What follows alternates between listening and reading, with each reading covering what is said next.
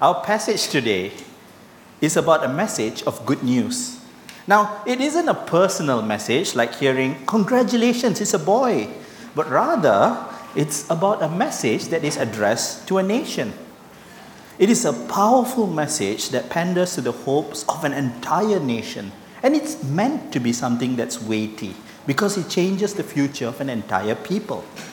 Now, I remember one time when our nation was waiting with bated breath for good news. It was during the last general election. The winds of change were blowing, and people were really, really invested in the results. And there was strong sentiments of hopefulness, expectations of a change of government, a hope of better Malaysia.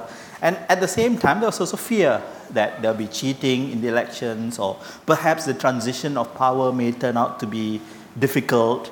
Uh, and people were literally biting their nails in suspense as the results were coming in. I remember staying up all night to find out what the results of the election was. And I'm sure many of you did. And then finally, early in the morning, the news broke that Tun Mahathir is officially the Prime Minister and Pakatan Harapan is forming the government. The nation cheered. I finally get to go back to sleep. Now, we can, of course, argue about did things actually change? Was it really good news? And there be pros and cons, whichever view you hold to. And that isn't the point of the illustration. Now, the main point I'm trying to show is that if you can remember that energy, the expectation the people had when they were hopeful for change, if you can remember how caught up people were in that moment, the catharsis that came when people broke into tears when they heard the news, then you can begin to understand the weight behind Mark's first verse. The beginning of the gospel of Jesus Christ, the Son of God. Now, the word gospel, euangelion in the Greek, means good news. And this is a proclamation by the author of a good news that is being relayed to the people of Israel. Now, the people of Israel, they've been waiting for a very, very long time for change, for restoration in line with the promises that God has given them in the Old Testament. And you see, the last they heard about the promise of good news was during the time of the prophet Malachi. Now, the book of Malachi was the last book in the chronology of the Old Testament.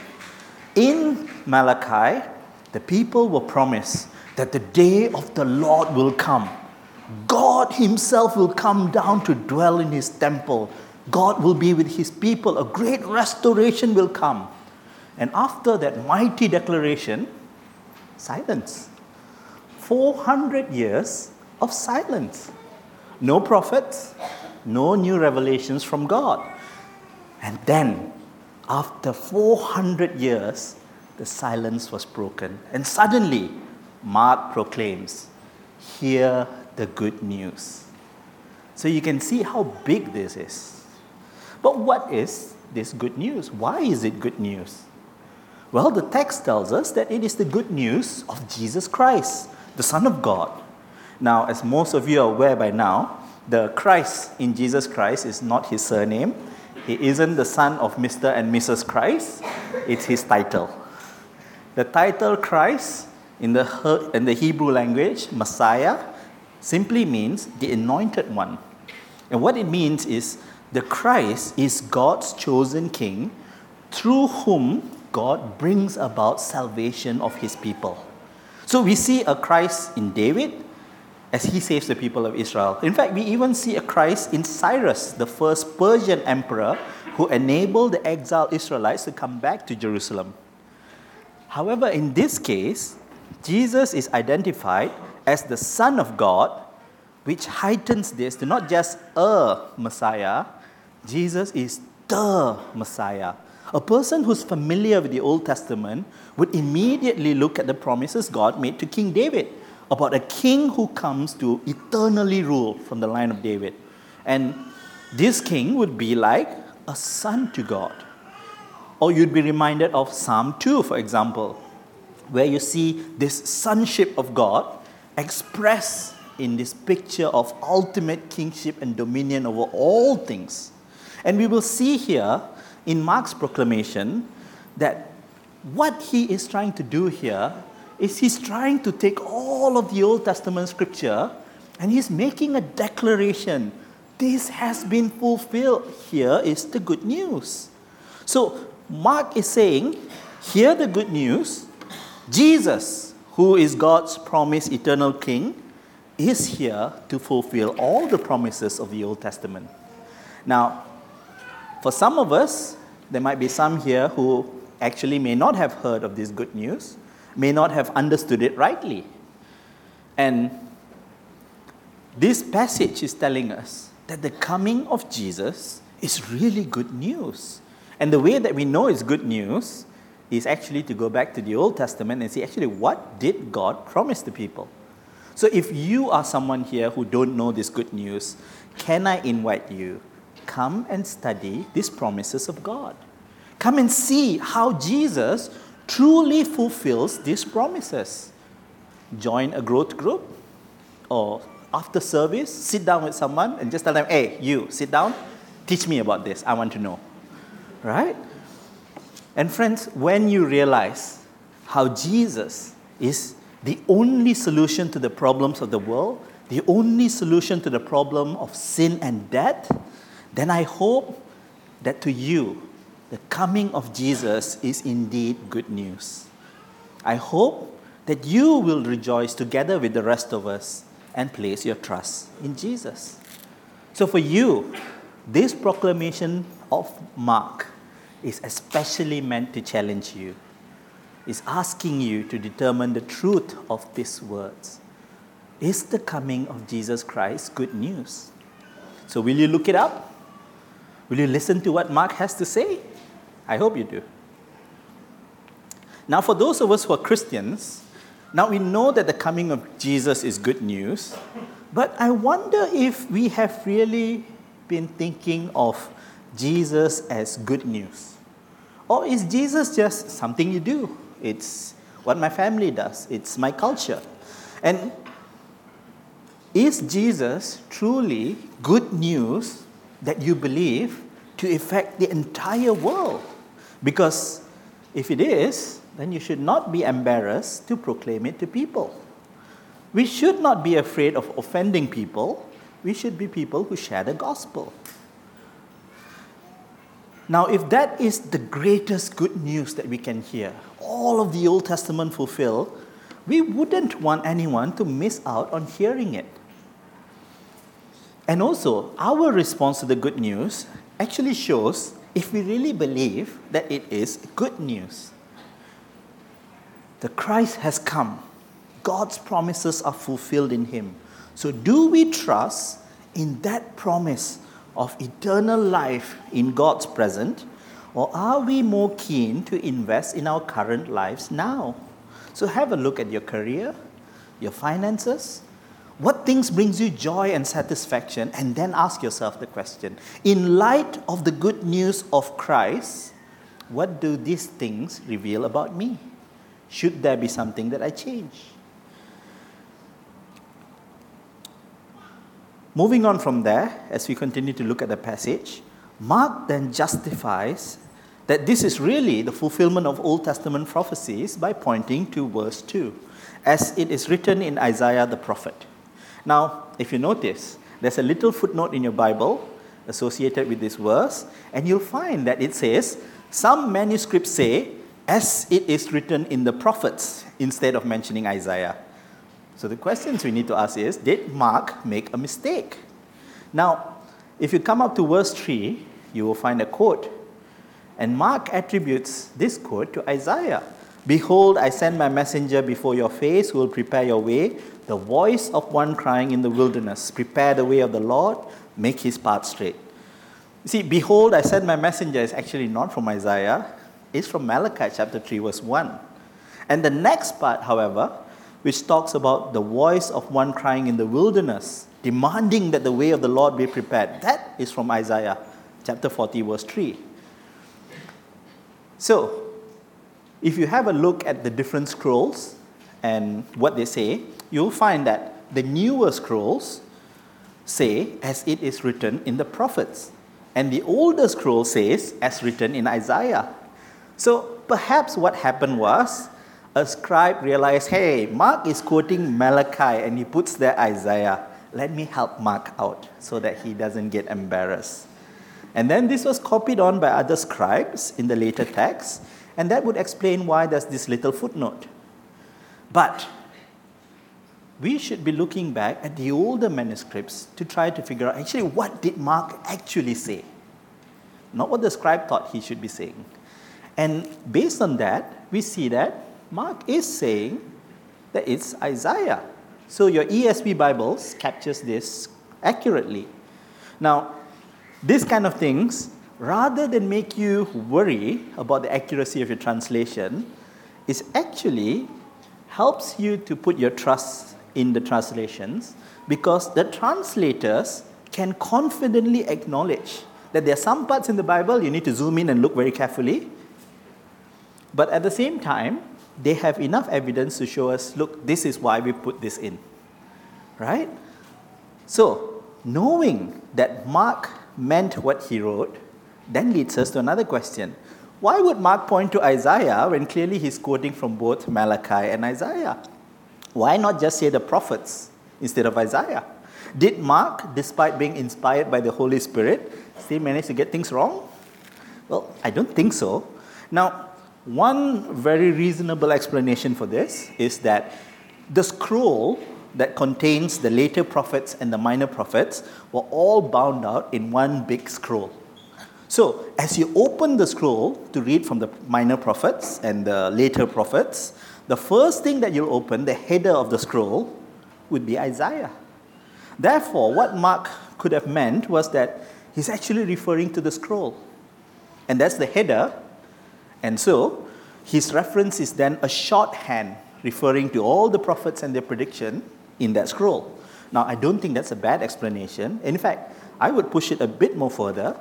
I think Mark was intentional in mentioning Isaiah. And he puts in this quote from Malachi as well because he intentionally wants to point to us how all the prophets actually point back to the prophecies in Isaiah. Now, if we understand our scripture in light of Christ, we can see that all scripture is written by man but inspired by the Holy Spirit. And that means all the authors are actually unified in the revelation that they give. So, what Isaiah has prophesied and what Malachi has prophesied is actually coming from the same source. And note, Isaiah is the first of the later prophets, he's the first in the scroll, and Malachi, chronologically, is the last of the minor prophets. So, by taking Isaiah and Malachi together, he's kind of showing you how, look, from the beginning, throughout this stretch of time and all these prophecies, at the very end, you still see one unified message. See, Mark is not a foolish person, he knows the Old Testament scripture. So he is deliberately mentioning Isaiah instead of just saying all the prophets. Because he also wants you to consider what, uh, consider what we know of the things that Isaiah says. So, if the case, uh, if that's the case, then when Mark is pointing us to Isaiah, he's not just doing it to take one particular quote and put it there. He's actually kind of inviting us to read this gospel in light of the book of Isaiah. So, we have to understand this proclamation, this good news, in light of what we see in Isaiah. Now, the book of Isaiah it can be divided into two main parts. The first 39 chapters is all judgment gloom, right? Israel is going to be judged. And then you come to chapter 40, and immediately you see a reversal of the judgment. And as you continue to read up to the end of Isaiah, you start to see hints of how God is going to bring about this reversal, how God is going to bless his people, how God is going to solve the problem of sin, how God is going to rule over his people, and so on. So if we flip back to Isaiah, which should be about page 700 ish in your Bibles, right, and you look at Isaiah chapter 40, verse 1, you will see, Comfort, comfort my people, says your God And immediately, after all the judgment, message of comfort to the Israelites. So, what they are hearing in Mark, the good news, is actually that message of comfort that was prophesied in Isaiah. And this is the fulfillment of that. And then in verse 2 of Isaiah 40, we see that Israel's warfare is ended, their sins are forgiven. Verse 3, that's where the verse that Mark quotes from. The voice cries out, Prepare a way for the Lord. The people are making ready for God to come. Verse 5 The glory of the Lord is being revealed as He comes for His people, and all flesh shall witness the coming of God. Can you see how this is directly relevant to the message of the good news that Mark has been proclaiming? Jesus Christ has come. You can see Him in the flesh. He has come to save His people. So the listeners at that time who knew the Old Testament will immediately link these two things together. The comfort that is promised is finally here. That God is going to accept us now. God is going to forgive our sins. And then Malachi chapter 3, verse 1, which Mark quotes from, you see a similar picture. Right? In Malachi chapter 3, the messenger comes to prepare the way and God Himself will come to the temple to dwell with His people. And the people will be comforted as the sun of righteousness rises over them. So we see then the link between the prophetic ex, uh, expectation for the comfort of Israel and the quote that Mark is using. And we see that Mark is telling us, therefore, in chapter 1, that the coming of Jesus is the fulfillment of these promises. It's the fulfillment of all the promises of Scripture. It is a message of great hope and rejoicing. Even though you don't see that language used in Mark, just by quoting, he's bringing in all that weight into this passage. So you can only fully grasp it if you have Isaiah in your mind. So, what Mark is doing is very subtly pointing people to their hope. Now, another thing to note is that both Isaiah and Malachi has the coming of the Lord prefaced by a messenger. And this messenger comes to prepare the, the way. What does Mark do when he's writing? You go to the second part, verses 4 to 8, and we see this messenger, John the Baptist. And he comes baptizing people, preaching a message of repentance for the forgiveness of sins. And we see that what John is doing here is that he is leading the hearts of the people back to God. He is preparing the people to respond rightly to God when God comes to gather his people. And friends, that's actually what happens in Isaiah 40 that differentiates the earlier 39 chapters of Isaiah. The people in Isaiah 40 are those who have been through the judgment and they are people who are longing for God. And it is to them that God speaks this message of comfort, of salvation. And we see that John is doing exactly that. He's preparing the hearts of these people who have not heard from God for 400 years, and he's preparing them to long for God, to seek God. And that is how the way of the Lord is made ready.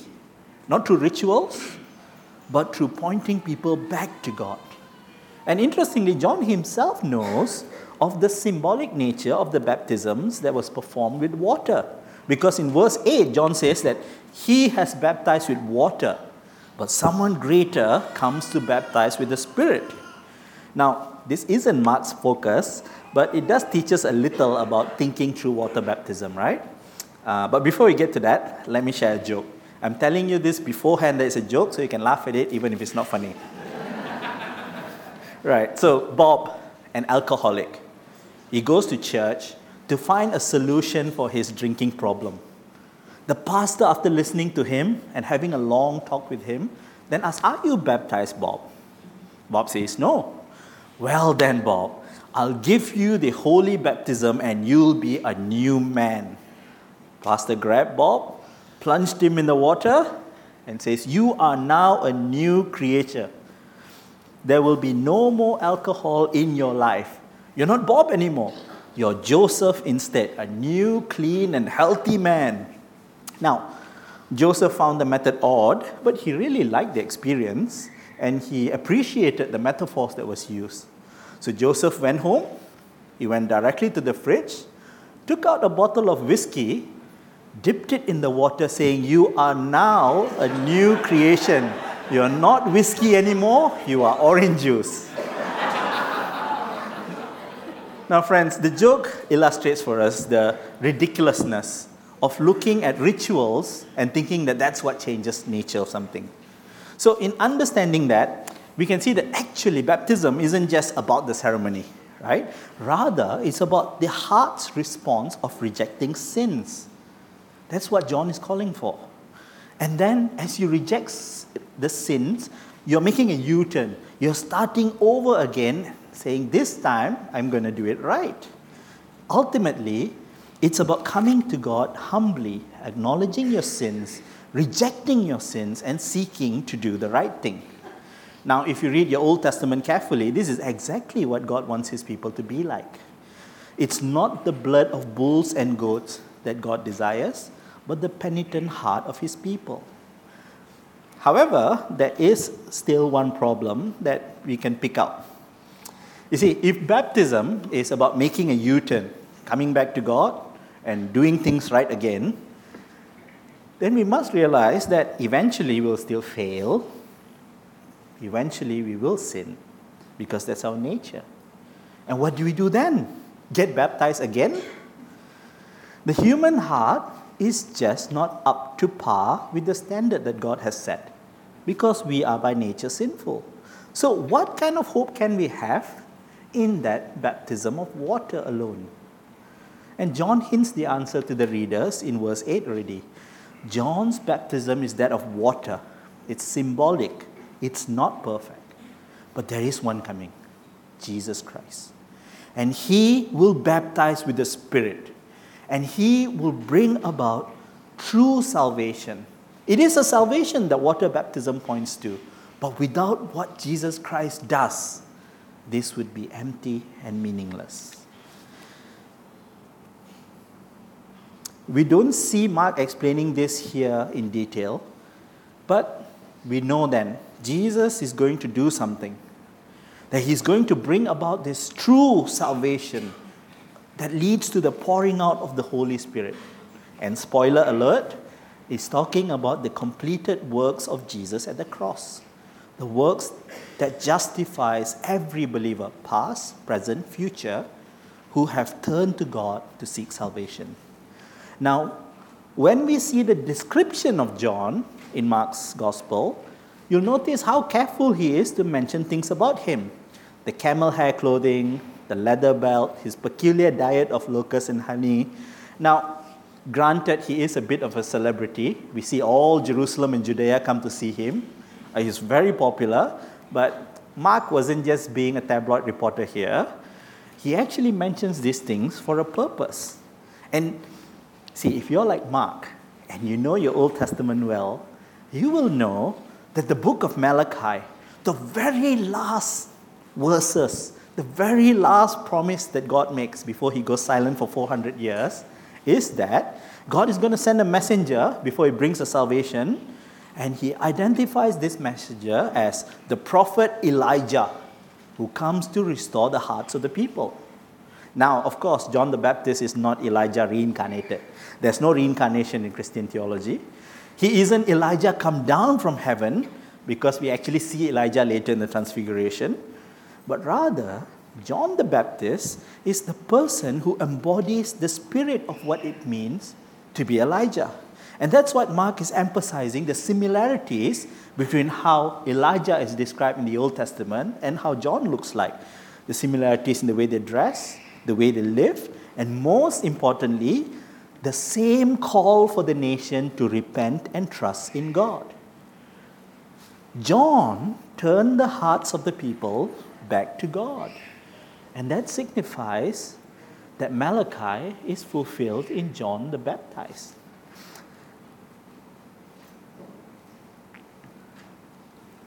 Now, as we look at all of these things, as we see that Malachi's promise are fulfilled in this description of what John is doing, then we realize that, hey, that means Jesus is the one who is promised.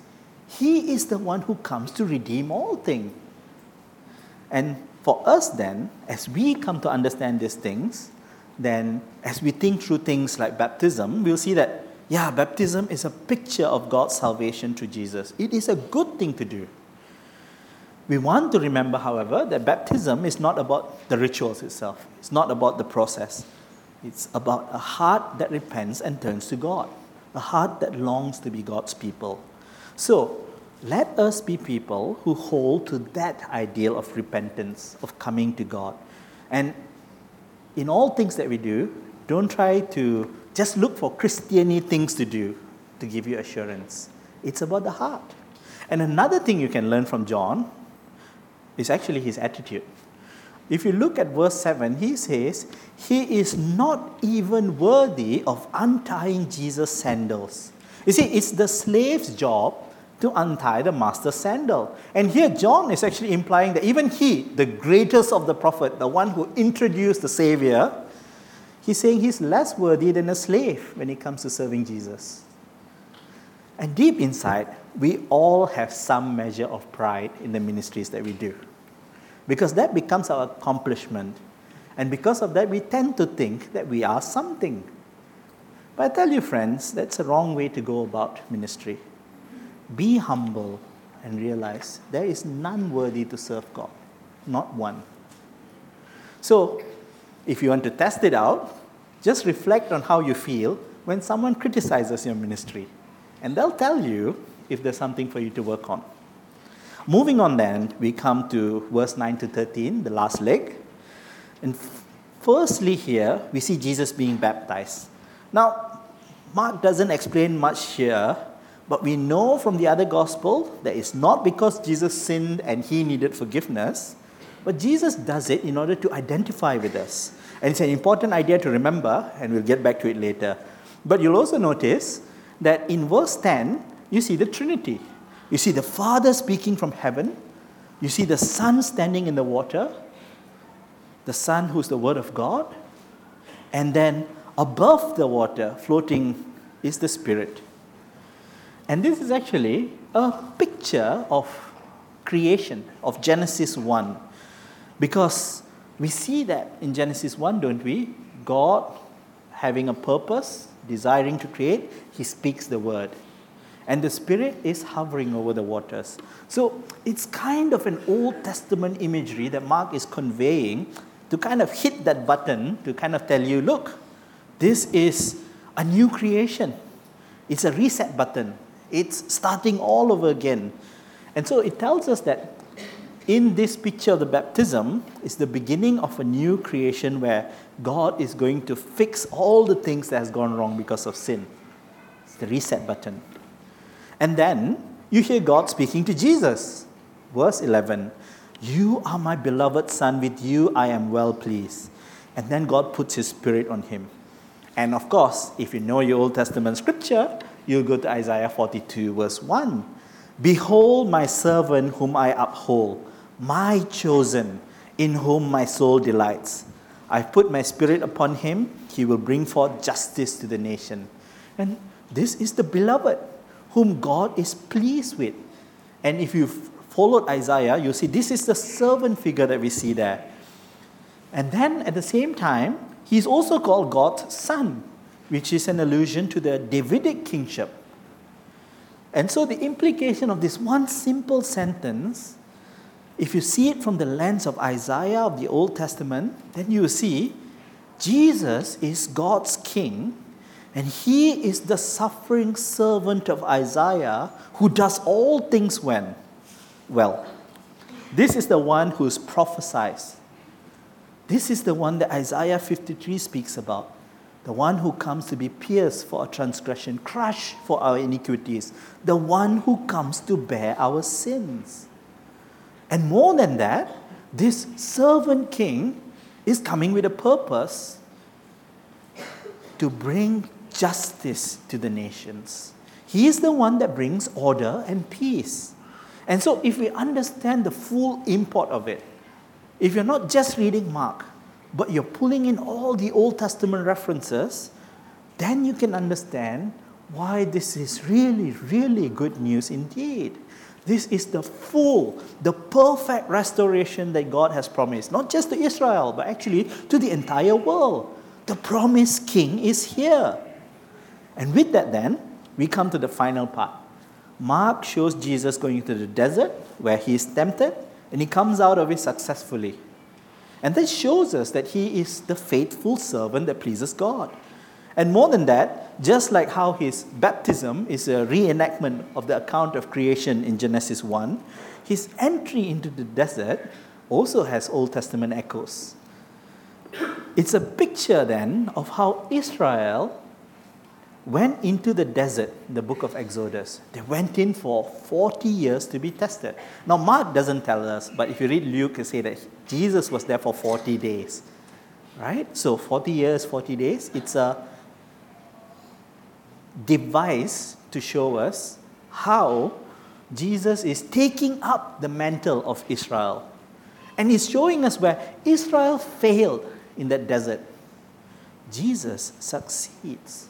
So the readers who read this then will see Jesus as the true Israel. He is the one that succeeds, not the nation, and that will have implications. Now, remember, we said that baptism still doesn't solve the problem. We still sin, we are not perfect. But Jesus, by his act of perfect obedience, he shows that he is the one that does all things, and He is baptized to identify with us. So He is then our representative. So we have here the one who represents us. He's like the one that takes your IC, pretends to be you, and takes the exam. Right? And he is, I hope no one did that, and he is able to do the right thing when the entire nation of Israel has failed. So that will help us to see, oh, that's why Mark is telling us Jesus was baptized. That's why Mark is telling us Jesus went to the desert, so that we can relate to him as our representative.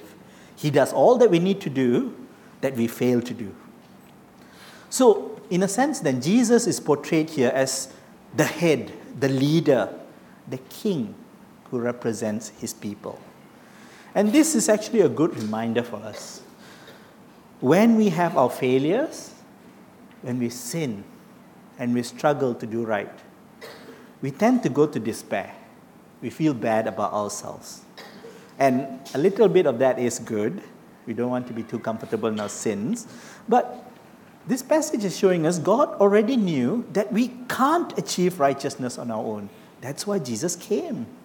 So perhaps the next time you feel crippling despair, when you look at all the ways that you failed to love God, instead of being hard on yourself, look instead to Jesus with thankfulness because He did what you needed to do but couldn't.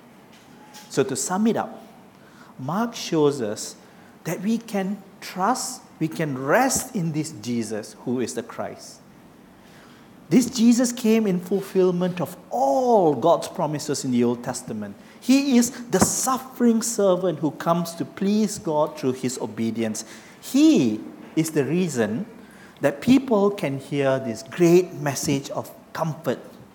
And ultimately, he is the one who allows those who repent and turn to God to be truly forgiven, to be enabled by the Holy Spirit to be God's people flawed as they may be. And that, my friends, is the good news of Jesus Christ, the Son of God. Let's pray. Our Heavenly Father, we give you thanks for this message of good news. Thank you that Jesus came in fulfillment of all the prophecies of Scripture. And Lord, help us to put our trust in Him, to live our lives in that faith. May our lives reflect our trust. And for those of us who do not know Jesus, Lord, help them to see who Christ is. In Jesus' name we pray. Amen.